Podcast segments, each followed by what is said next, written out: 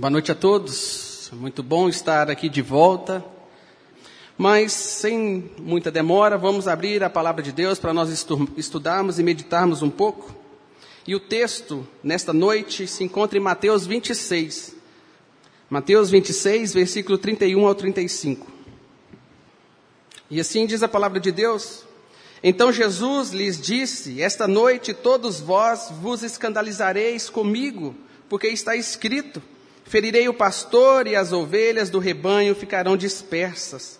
Mas depois da minha ressurreição, irei adiante de vós para a Galiléia. Disse-lhe Pedro, ainda que venhas a ser um tropeço para todos, nunca o serás para mim. Replicou-lhe Jesus, em verdade te digo que nesta mesma noite, antes que o galo cante, tu me negarás três vezes. Disse-lhe Pedro, ainda que me seja necessário morrer contigo, de nenhum modo te negarei. E todos os discípulos disseram o mesmo. Desde pequeno, ah, nasci num lar cristão, e eu agradeço por isso, mas quando mais novo eu não gostava muito de hino. Eu gostava ah, de cânticos, mas o hino do nosso inário eu tinha um pouco de preguiça. E quando a gente é mais novo, a gente é meio bobo mesmo, a gente perde a oportunidade das letras maravilhosas do qual nós temos no, no nosso inário. Ah, e eu não gostava muito, mas a gente vai crescendo e vai aprendendo. E a gente vai percebendo quão lindos são as letras que a gente tem no nosso inário. E uma, ah, uma dos, dos nossos hinos foi até cantado aqui nessa noite, e eu gosto muito ah, deste hino, particularmente falando, e este hino nos diz assim: Sim, eu amo a mensagem da cruz, seu triunfo, meu gozo será, pois um dia, em lugar de uma cruz, a coroa Jesus me dará. Esse hino é um hino que fala, ah, tem uma letra muito profunda, e ela fala muito forte, pelo menos ao meu coração, e às vezes eu até me pergunto, será que realmente eu conheço a mensagem da cruz? Será que realmente eu entendo o significado da mensagem da cruz? Qual que é a mensagem da cruz? O que que essa mensagem tem para nos ensinar? O que que essa mensagem fala? Porque em todo tempo nós vemos e ouvimos a Bíblia falar a respeito dessa mensagem. O hino, a palavra, esse inário do qual eu mencionei, ela tem uma parte que fala assim, será que a cruz vai me ensinar a glória ou então a derrota? O que que ela tem para nos ensinar? E o hino inicia, inicia desta forma, rude cruz se erigiu, dela o dia fugiu, como emblema de vergonha e de dor. A cruz, ela tem um símbolo, ah, um pouco de vergonha, de dor. A cruz é uma loucura. A cruz, ela é uma pedra de tropeço para aqueles que se perdem. A cruz, ela é um escândalo. A cruz, naquele tempo, era o pior modo possível de se morrer. Morrer crucificado era uma vergonha. Mas Jesus trouxe um novo significado para a cruz, e é isso que nós precisamos entender. Será que para você a cruz é um escândalo, ou será que para você a cruz é uma representação do amor de Jesus Cristo? Tem muitas pessoas na nossa sociedade, muitas pessoas ah, que nós podemos olhar, onde você, no seu bairro, no seu trabalho, aqueles que carregam, andam com uma cruz no No, no, no, como no colar, ou então numa pulseira. E se você parar e perguntar para essas pessoas, você entende a mensagem da cruz? Certamente essas pessoas irão falar, sim, eu entendo a mensagem da cruz, não é à toa que eu estou com um crucifixo, não é à toa que eu estou andando com isso, porque eu entendo a mensagem da cruz. E até nas nossas igrejas, né, aqui, se você olhar aqui atrás, tem uma cruz, ah, em tantas outras igrejas, nós temos a cruz no, como símbolo. E mais uma vez eu tenho que perguntar, será que nós entendemos a mensagem da cruz? Enquanto a você que está neste momento ouvindo a palavra de Deus, será que você entende o poder e o significado da mensagem da cruz? Será que você responde como diz o hino, sim, eu amo a mensagem da cruz? Essa mensagem tem um significado para mim? Mas no nosso texto mostra que para os discípulos, em algum momento da sua trajetória, em algum momento da sua história, a mensagem da cruz foi uma mensagem, foi um escândalo na vida deles. E aqui é o texto do qual nós podemos perceber isso. Essa história é um momento num caminho bem doloroso do nosso Senhor Jesus Cristo. É um momento depois da Santa Ceia, é um momento bonito, porque naquele momento da Santa Ceia, quando a, o próprio Senhor Jesus ele a, ensinou a igreja a participar e lembrar da ceia do Senhor, do que Ele vai, iria fazer por nós, e nós sabemos muito bem a história do que Ele fez por nós, mas aquele, aquele cenário tão bonito que estava se formando, aquele, aquela cena bonita de Jesus na ceia com seus discípulos, compartilhando, depois muda, a cena é transformada, todos naquele tempo dando lealdade para Jesus, sim, Jesus, eu te amo, sim, eu vou seguir, sim, eu vou estar contigo.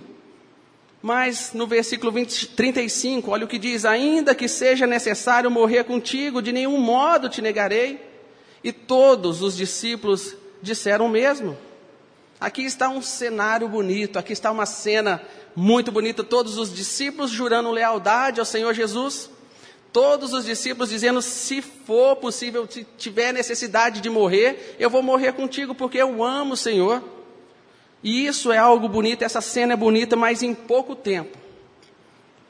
Oito horas mais precisamente, essa cena mudou. E o contexto nos mostra agora uma outra realidade. O contexto nos mostra que Jesus disse no versículo trinta e um, esta noite, olha só, depois daquele momento da ceia, no versículo trinta e um, Jesus fala, esta noite, todos vós vos escandalizareis comigo. É interessante aqui que fala, não é um, não é dois, mas é todos os discípulos que estavam com Jesus. Todos vocês vão se escandalizar comigo. Em menos de oito horas desse cenário tão bonito que estava formado, agora alguma coisa mudou. Jesus alerta aos discípulos que Jesus iria ser um escândalo para eles. E isso é algo que a gente precisa pensar. Será que a cruz é um escândalo para mim? Será que eu conheço verdadeiramente o que Jesus fez na cruz do Calvário, ou ela, para mim, é algo que me escandaliza? Aqui, algo foi quebrado, o mestre, ele estava sendo ferido e os discípulos iriam ser dispersos. O mestre estava caminhando para a sua morte e os discípulos todos estarão espalhados, assustados com essa cena. E o pior ainda é que o texto nos alerta que todos, e isso me impressiona quando, a gente faz a, quando eu faço a leitura, quando diz todos se escandalizarão com Jesus. Mas como que é possível essa mudança? E essa é a pergunta que eu faço para nós nessa noite. Esse texto vai nos responder um pouquinho, e aqui é o ponto crucial com essa avaliação que nós precisamos fazer. Qual tem sido o significado da cruz na sua vida? E aqui eu falo no singular, não no coletivo, porque nós sabemos que a salvação não é coletiva. Não é porque seu pai, não é porque sua mãe, seu avô, sua avó, uma vez aceitou a Cristo como Salvador, você também automaticamente já está ah, salvo. Mas a gente entende que a salvação é individual, por isso que a pergunta precisa ser respondida individualmente. E o tema que eu quero trazer nessa noite é essa, feliz é aquele que não se escandaliza com Jesus Cristo.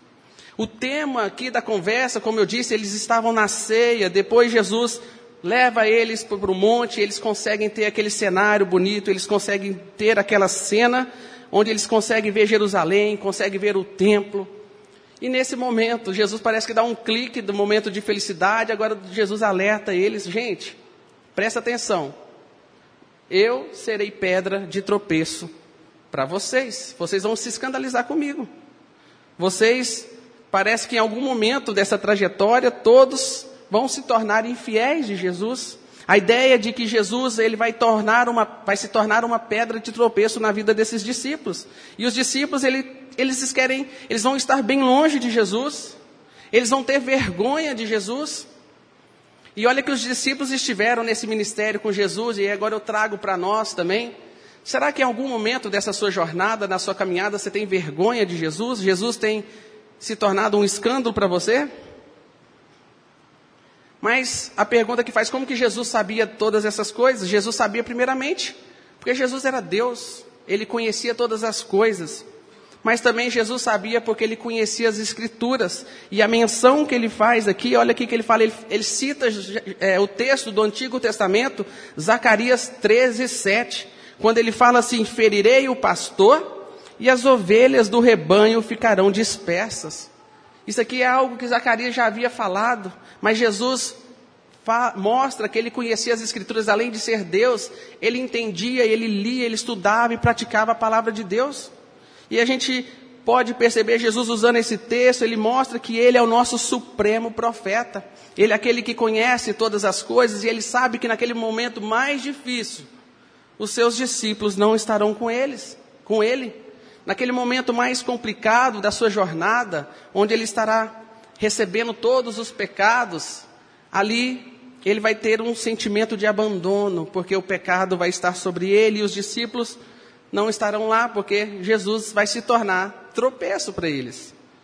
O sofrimento de Deus aqui no seu Filho Jesus, igual a profecia havia dito, que ferirei o pastor e as ovelhas do rebanho ficarão dispersas. Quando Zacarias profe- deu essa promessa, falando essa profecia, ele não sabia quem, quem era essa pessoa. Mas Jesus, como ele conhecia a palavra e a autoridade que ele tinha, ele sabia que estava se referindo a ele. Ele sabia que ele iria ser ferido e ele sabia que a, as ovelhas do rebanho ficarão dispersas. Os, os discípulos, aqueles que ouvem a palavra de Deus, que estão com Jesus, eles ficarão dispersos por conta do pastor que vai estar ferido. E ele disse isso para os seus discípulos não uma vez. Aqui, se você fizer acompanhando o Evangelho de Mateus, a gente percebe que não foi só uma vez que Jesus havia auxiliado e falado para os seus discípulos do que iria acontecer, do que era necessário acontecer. A cruz não era uma opção, a cruz era o único caminho da nossa salvação. E ele tinha dito diversas vezes para os seus discípulos, ele tinha falado, olha, isso se faz necessário na minha jornada. O plano do qual a Deus traçou, essa não é uma opção, mas é o único caminho que existe. Não é à toa que ele fala que Jesus é o quê? Não é uns caminhos. Mas a Bíblia fala, e Jesus menciona que ele é o caminho, ele é a verdade, ele é a vida. E como eu disse, lá em Mateus dezesseis, vinte e dois, por exemplo, fala um pouco desse momento do qual Jesus já tinha dito aos seus discípulos.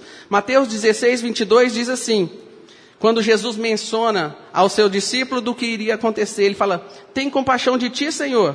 Isso ele falando para Pedro. Isso de modo algum te acontecerá. E naquele mesmo momento, Jesus ele tinha falado para Pedro, arreda Satanás. Tu és para mim pedra de tropeço, porque não cogita das coisas de Deus e sim das, do, das do, dos homens. Olha só, Deus, Jesus avisando, e Pedro na hora já fala, não, não, para de pensar essas coisas. Aí Jesus fala, arreda Satanás, tu és para mim pedra de tropeço, porque não cogita das coisas de Deus e sim dos homens.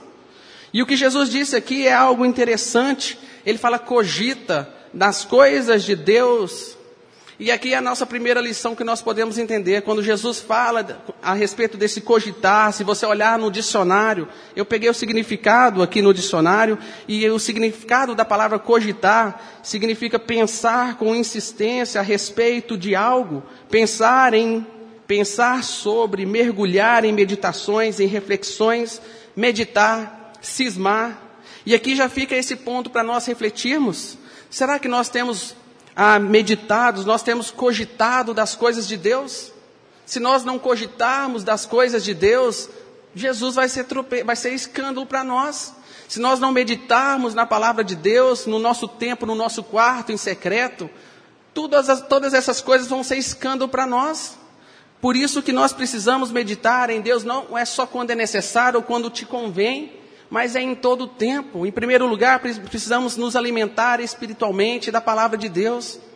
Agora, às vezes nós invertemos isso, às vezes nós colocamos assim, eu estou passando por um problema, estou passando por uma dificuldade, então vai ser agora que eu vou buscar a Jesus, vai ser agora que eu vou meditar na palavra de Deus. Mas para nós sermos cristãos, para nós entendermos verdadeiramente a palavra de Deus, precisamos cogitar das coisas lá do alto, cogitar das coisas de Deus. E isso pode mudar toda, toda a nossa forma de pensar e toda a nossa forma de agir quando nós estamos debaixo da palavra de Deus. Quem não cogita nas coisas de Deus vai se escandalizar com Jesus.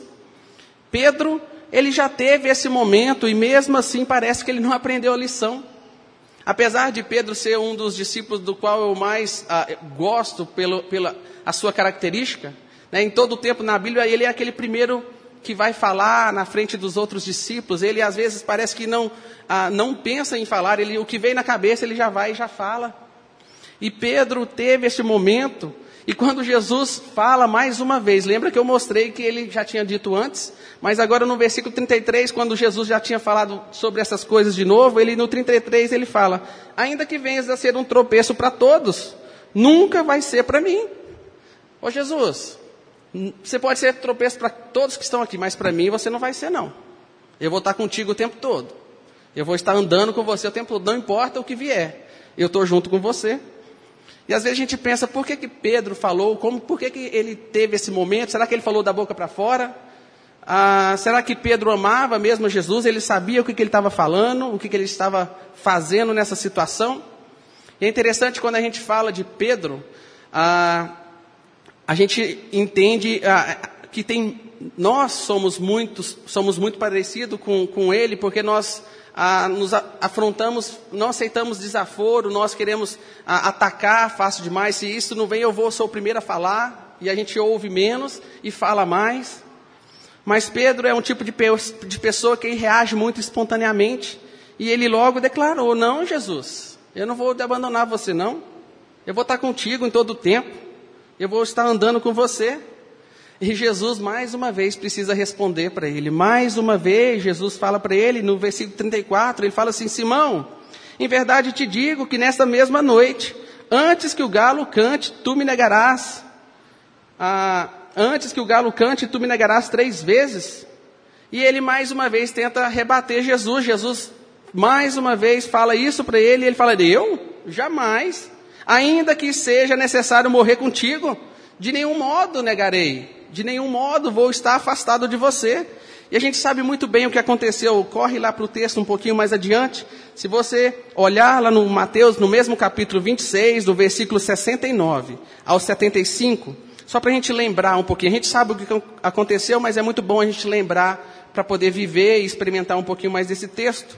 Então, Mateus vinte e seis, ah, no versículo sessenta e nove, diz assim, ora, estava Pedro assentado fora do pátio, e aproximando-se de uma criada, lhe disse, também tu estavas com Jesus, o Galileu.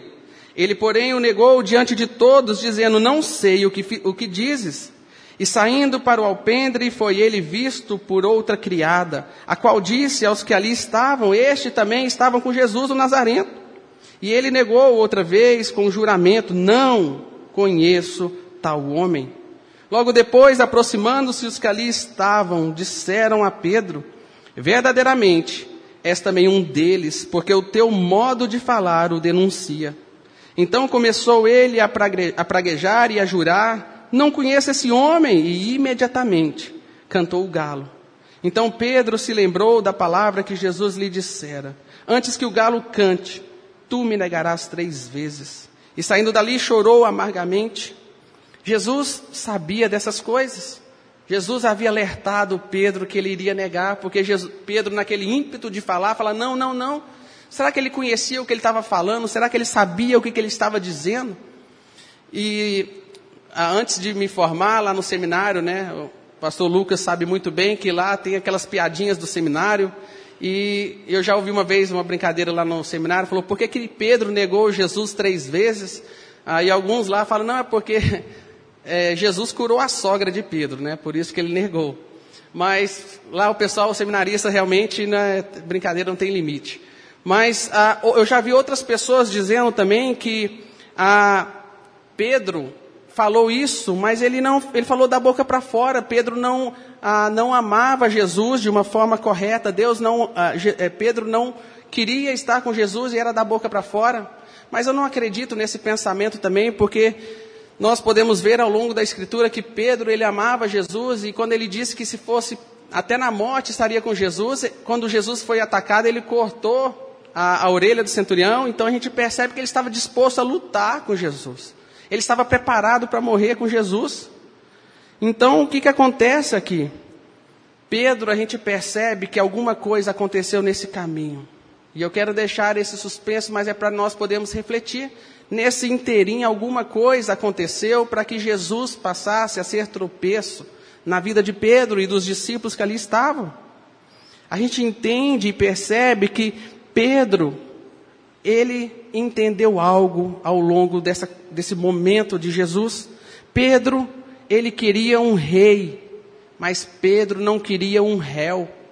Ele queria um vencedor e ele não queria um vencido. Ele queria uma vitória, mas ele não queria uma derrota. E a gente vê essa história e percebe que isso não estava na cabeça de Pedro. Pedro tentou frear algo que era necessário acontecer, a morte de Jesus. Por isso que Jesus fala, arreda, Satanás. É preciso isso acontecer.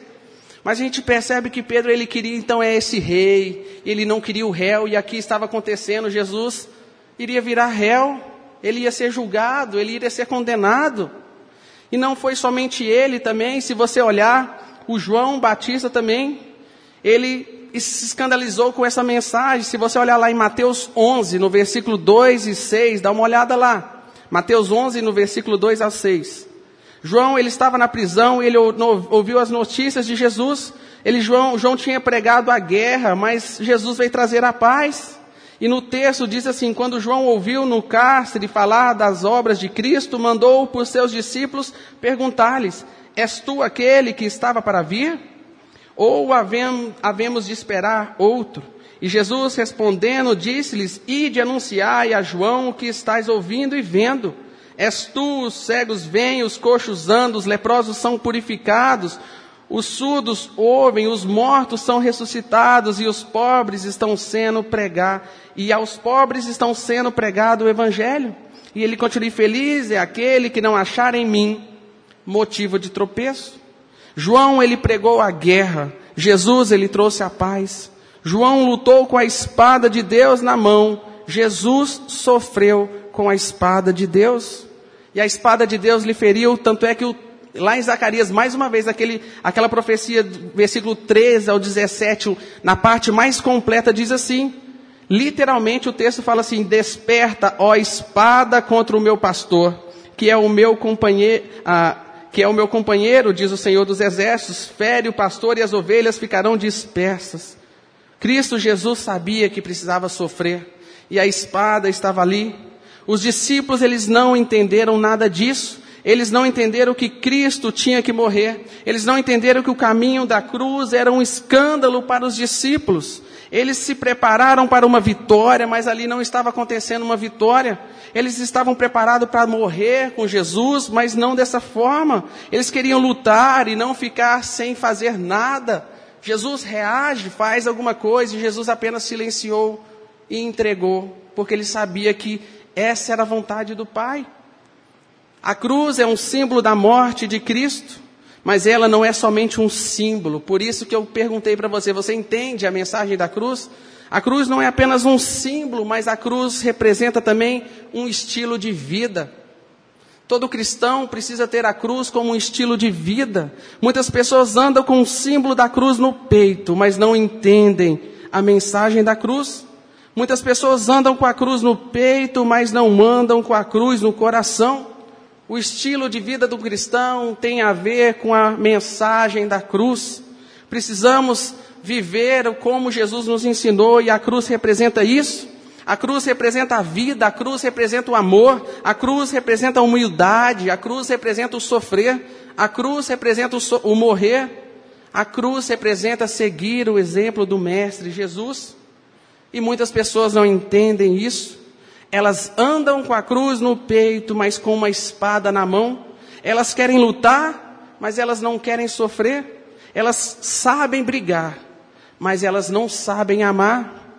Qual tem sido o seu papel e a sua situação nessa noite? Como você tem conduzido a sua jornada? Você entende a verdadeiro, o verdadeiro significado da cruz? A mensagem da cruz? Você está disposto a lutar, mas você não tem a mensagem da cruz no coração?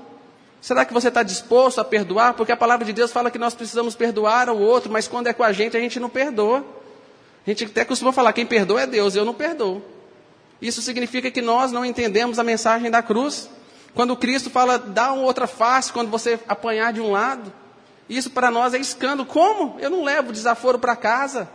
Eu não faço isso, não, não, em casa não posso levar uma coisa dessa. Então significa que você não entende a mensagem da cruz. Significa que a mensagem da cruz é um escândalo na sua vida. A palavra de Deus não tem que ser obede- obedecida só parte dela, mas é toda, é um completo, por completo. Até aquela parte mais difícil nós precisamos obedecer. A promessa de Deus, como eu disse para os adolescentes nesse fim de semana, a promessa de Deus... Ah, nós recebemos as promessas de Deus quando nós somos obedientes quanto à palavra de Deus. Mas a gente quer inverter isso, a gente quer ter o, a, os milagres de Deus, mas a gente não quer servir o, o Deus dos milagres. E isso faz toda a diferença. Por isso que nessa noite a mensagem, nós precisamos comemorar essa mensagem da cruz. Mas nós precisamos pensar bem claro: feliz é aquele que não se escandaliza com Jesus Cristo. Feliz é aquele que não se escandaliza com a cruz de Cristo. E essa resposta precisa ser dada no seu coração. A cruz, ela é um estilo de vida. Somos soldados da salvação, mas nós não somos soldados da maldição. O nosso caminho é o caminho da paz e não da guerra. Nós precisamos seguir a Jesus e não a Satanás. Jesus plantou a cruz no nosso coração. Por isso, a cruz é um estilo de vida. Então, precisamos viver sem guerra, sem brigas, sem contendas. Porque até o tema do acampamento foi sobre paz. E essa paz que Jesus disse que nos daria é uma paz duradoura. É uma paz que, independente da circunstância, independente de quem vai ser eleito agora, a paz de Jesus é uma paz que dura, porque Ele anda conosco, Ele caminha conosco, Ele morreu por nós. Essa é a mensagem da cruz. Que nós possamos viver dessa forma. Viver perdoando, viver, se for preciso, setenta vezes sete. Por isso nós podemos cantar, e nós cantamos mais cedo: sim, eu amo a mensagem da cruz. Que nós possamos entender e viver e experimentar desse grande amor do qual a cruz representa para nós. A cruz representa, sim, a vergonha da forma de morrer, mas de um outro lado representa o maior amor demonstrado para nós. Quando um Deus vivo se encarna e Ele se entrega por nós, no nosso lugar, porque nós não teríamos condição de nos salvar, mas Ele faz isso por amor, e a cruz representa esse amor em nossos corações. Querido Deus, amado Pai, nós agradecemos ao Senhor, ó Deus. Agradecemos pelo Teu amor demonstrado por nós na cruz do Calvário. Que nós, ó Deus, possamos ser obedientes e ter a cruz como estilo de vida. Que nós possamos, ó Deus, ouvir, meditar, aprender com o Senhor e praticar a Tua palavra. Que a Tua palavra não seja escândalo em minha vida, mas que eu possa ser obediente em todo o que ela nos ensina e tudo o que ela tem falado e continua falando aos nossos corações. Que a Tua igreja, ó Deus, seja uma igreja que não se escandaliza com o Senhor, mas que seja uma igreja obediente à Tua palavra. E mais do que isso, outras pessoas em nossa sociedade possam ver essa diferença do algo diferente que nós temos em nosso coração, e isso é a, a cruz de Cristo, é o Espírito Santo habitado em nosso coração. Por isso, ó Deus, nos faz sermos diferentes, não porque nós somos bons, muito pelo contrário, mas é porque o Senhor se entregou por nós. Que nós possamos viver cada dia mais e experimentar cada dia mais este grande amor. Nós oramos assim, no nome de Jesus. Amém.